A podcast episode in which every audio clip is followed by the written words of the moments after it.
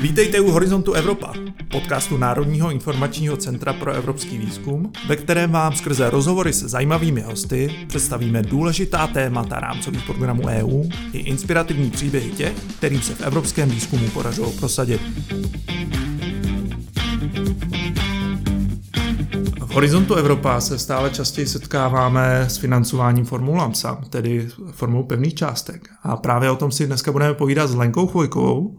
Lenka je zástupkyní vedoucí Národního informačního centra pro evropský výzkum a taky národním kontaktem pro finanční a právní otázky Horizontu Evropa.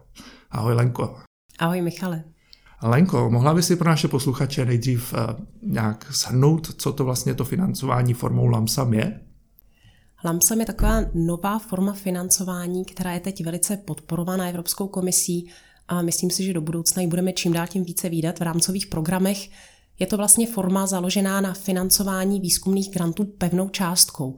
Znamená to tedy, že Evropská komise bude proplácet finanční prostředky na základě realizovaných vědecko-výzkumných cílů toho projektu a těch výstupů, ne na základě vykázaných finančních prostředků. Um, tak to je docela jednoduchý základní princip. Zajímalo by mě, v čem vidíš základní výhody a nevýhody financování formou LAMSA?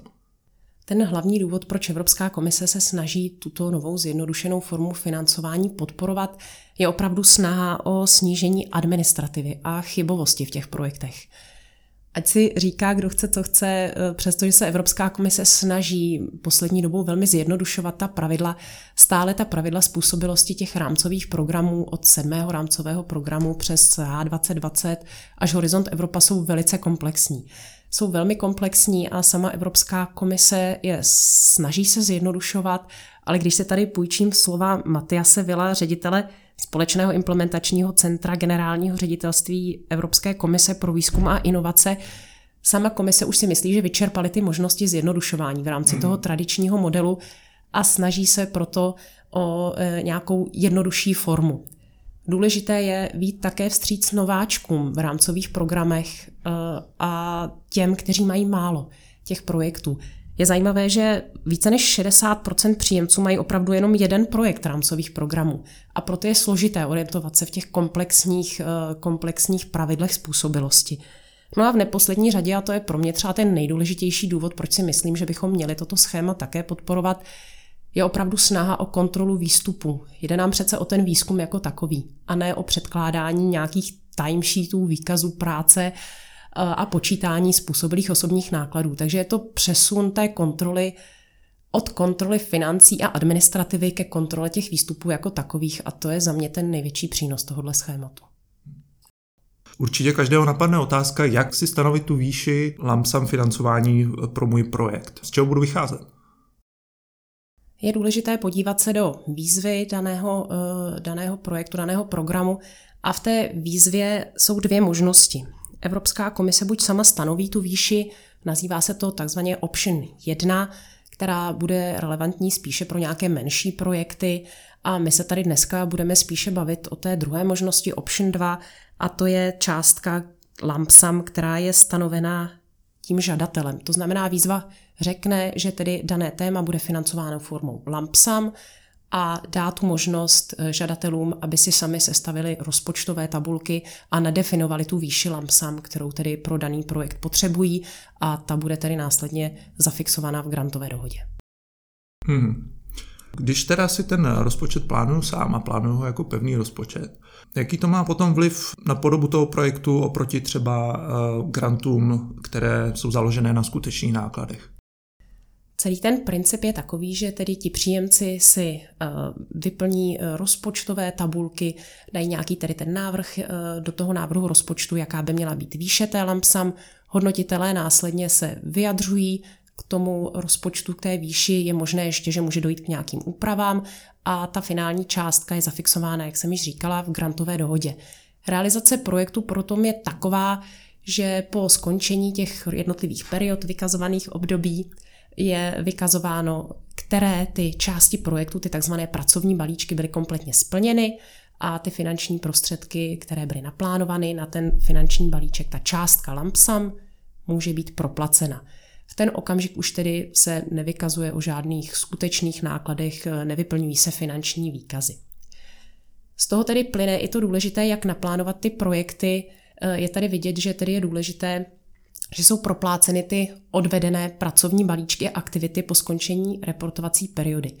Je tedy vhodné, aby nebyly pracovní balíčky, které trvají celou dobu trvání toho projektu. Je důležité, aby byly rozparcelovány z hlediska lepšího cashflow v tom projektu.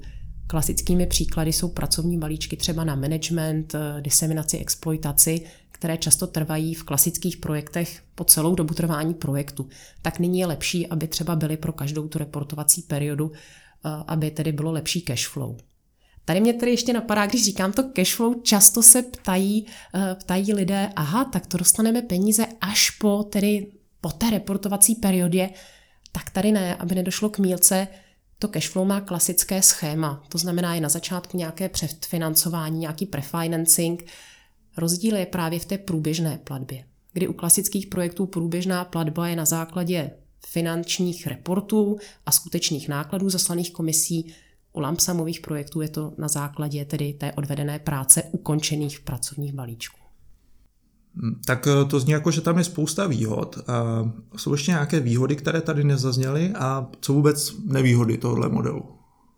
Bych řekla, že hlavní ty výhody už jsem schrnula, doufám, že jsem na žádnou nezapomněla, protože se tedy musím přiznat, že já jsem velký zastánce tohoto schématu. Já doufám, že to schéma bude mít úspěch do budoucna, protože já osobně v něm opravdu vidím spíše ty výhody, u nevýhod možná bych řekla, že se vyjadřují někteří příjemci spíše o obavách. A ty obavy někdy jsou v tom, že se příjemci bojí uh, takové té společné odpovědnosti za uh, splnění cíle. Finanční prostředky jsou, jak jsem říkala, proplaceny za zrealizovaný pracovní balíček a někdy se příjemci bojí, co když nebudou partneři v pracovním balíčku pracovat, tak nedostane v podstatě peníze nikdo. Eh, takže je trošku i tlak na koordinátory, eh, je tlak i, nebo někdy obava, že budou preferováni partneři, kteří se již navzájem znají a bude těžké dostat do projektu nováčky. Zatím se uvidí, zatím se nějakým způsobem toto nepotvrdilo. Já osobně si myslím, že tlak na ty výstupy je i u klasických projektů, takže by to nemělo být v něčem jiném, ale to je jedno téma, které se třeba diskutuje. Také se někdy diskutuje, že bude narůstat ten počet pracovních balíčků, což jsem naznačila, že vlastně je svým způsobem kvůli cashflow žádoucí, možná ale to není úplně žádoucí z hlediska uřiditelnosti celého konzorcia, takže opět tlak na ty koordinátory, eh, aby se nebáli těch projektů. Za mě možná taková obava, uvidíme do budoucna, jak to bude Hodnocení. Myslím si, že hodnocení těchto projektů je náročnější, protože hodnotitelé musí mít určitou představu, jestli ty rozpočty tak, jak jsou eh, nadefinovány těmi příjemci nebo těmi předkladateli, jestli opravdu mohou odpovídat té realitě, třeba z hlediska osobních nákladů jsem zvědavá, jak to bude do budoucna někdy řešeno, jestli budou hodnotitelé připomínkovat různou úroveň eh, odměňování v různých zemích, zda vůbec mají možnost nějak odhadnout, jestli odpovídá té realitě nebo ne. Ten tlak na ty koordinátory, tam zase obava z mé strany, někdy vídáme, že koordinátoři se bojí těchto projektů, proto vlastně ve výsledku z lamsamového projektu udělají projekt založený na skutečných nákladech, kdy nutí ty příjemce, aby jim reportovali o skutečných nákladech, byť to komise nevyžaduje, tak to samozřejmě, kdyby se tak dělo, by také nebylo dobře. Doufejme, že to tak nebude. No a v neposlední řadě musíme si uvědomit, že přestože komise po nás nechce jako poskytovatel Eh, žádné doklady finanční, tak my žijeme samozřejmě také našich institucích a eh, v souladu s našimi národními legislativami, takže je potřeba, aby účtárna a ekonomická oddělení měly podklady, aby účtovali, aby proti nějakým zdrojům stavili náklady.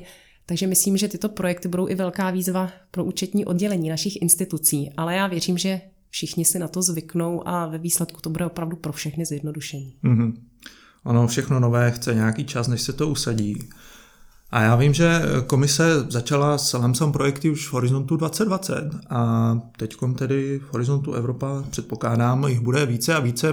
Máme k tomu nějaké čísla? Děla bys říct, jak to bylo a jak, to, jak je to v plánu? Je to opravdu, máš pravdu, Michale, je to relativní novinka. Evropská komise začala s tímto schématem v rámci pilotu v Horizontu 2020 v roce 2018 kdy bylo takto 16 témat financovaných z pracovních programů v letech 2018 až 2020. Probíhá v rámci toho pilotu více než 500 grantových dohod Ono z hlediska té celé sumy a finančních prostředků je to zanedbatelná částka v jednotkách procent, nicméně je to určitý začátek, kdy Evropská komise chtěla opilotovat na různých typech projektů, různě velké eh, projekty s různým počtem příjemců.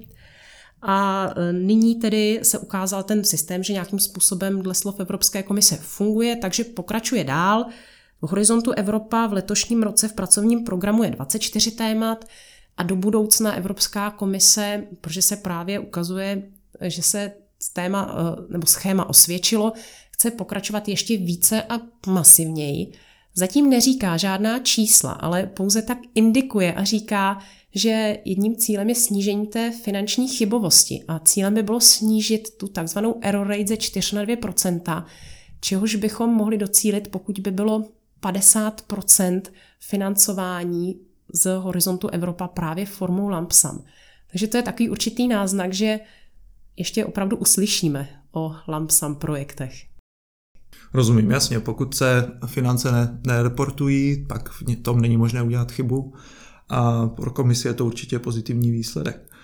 Mm, kdyby naše posluchače zajímalo Lamsam ještě víc a chtěli by nějaké další informace a detaily, zvládla by se Lenko někam nasměřovat, kam se měli podívat?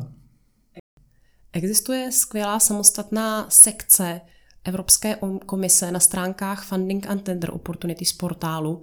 Tam je i tedy vidět, jak Evropská komise opravdu akcentuje to téma, vytvořila samostatnou sekci na těchto stránkách, kde můžete opravdu najít všechno relevantní k tomuto tématu. To znamená přehled veškerých relevantních výzev v horizontu Evropa, veškerých dokumentů, různých guidů, průvodců, i popis eh, celé té problematiky, toho pozadí nahrané různé akce informativní Evropské komise, takže to je asi ten nejdůležitější zdroj.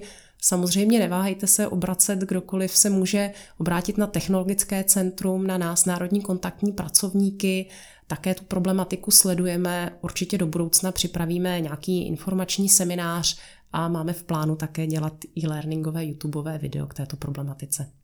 Mhm. Díky, Lenko. Um, je ještě něco, co by mohlo naše posluchače zajímat o tomto tématu, nebo um, třeba co by měl být to hlavní, co si odnesou z dnešního podcastu Lamsam?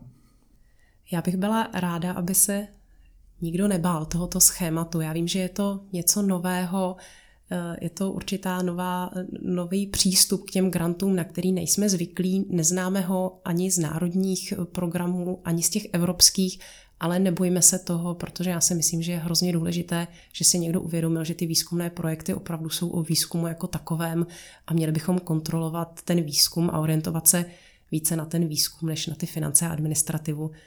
Takže pojďme do toho a nebojíme se toho. Tak díky moc, Lenko, já věřím, že tomu tak bude a že si i našim posluchačům dodala trošku odvahy a dotělám sem projektu. Díky moc. Taky děkuju. Více informací o rámcovém programu Horizont Evropa najdete na webu horizontevropa.cz a také na našem Twitteru Horizon EU potržítko Czech. A pro dnešek už je to vše. Budeme se na vás těšit u příštího dílu.